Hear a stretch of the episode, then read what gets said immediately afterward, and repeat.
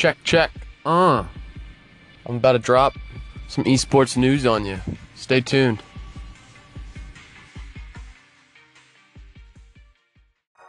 Complexity Gaming, the competitive esports team, has a new investor. Jerry Jones, the owner of the Dallas Cowboys, has decided to invest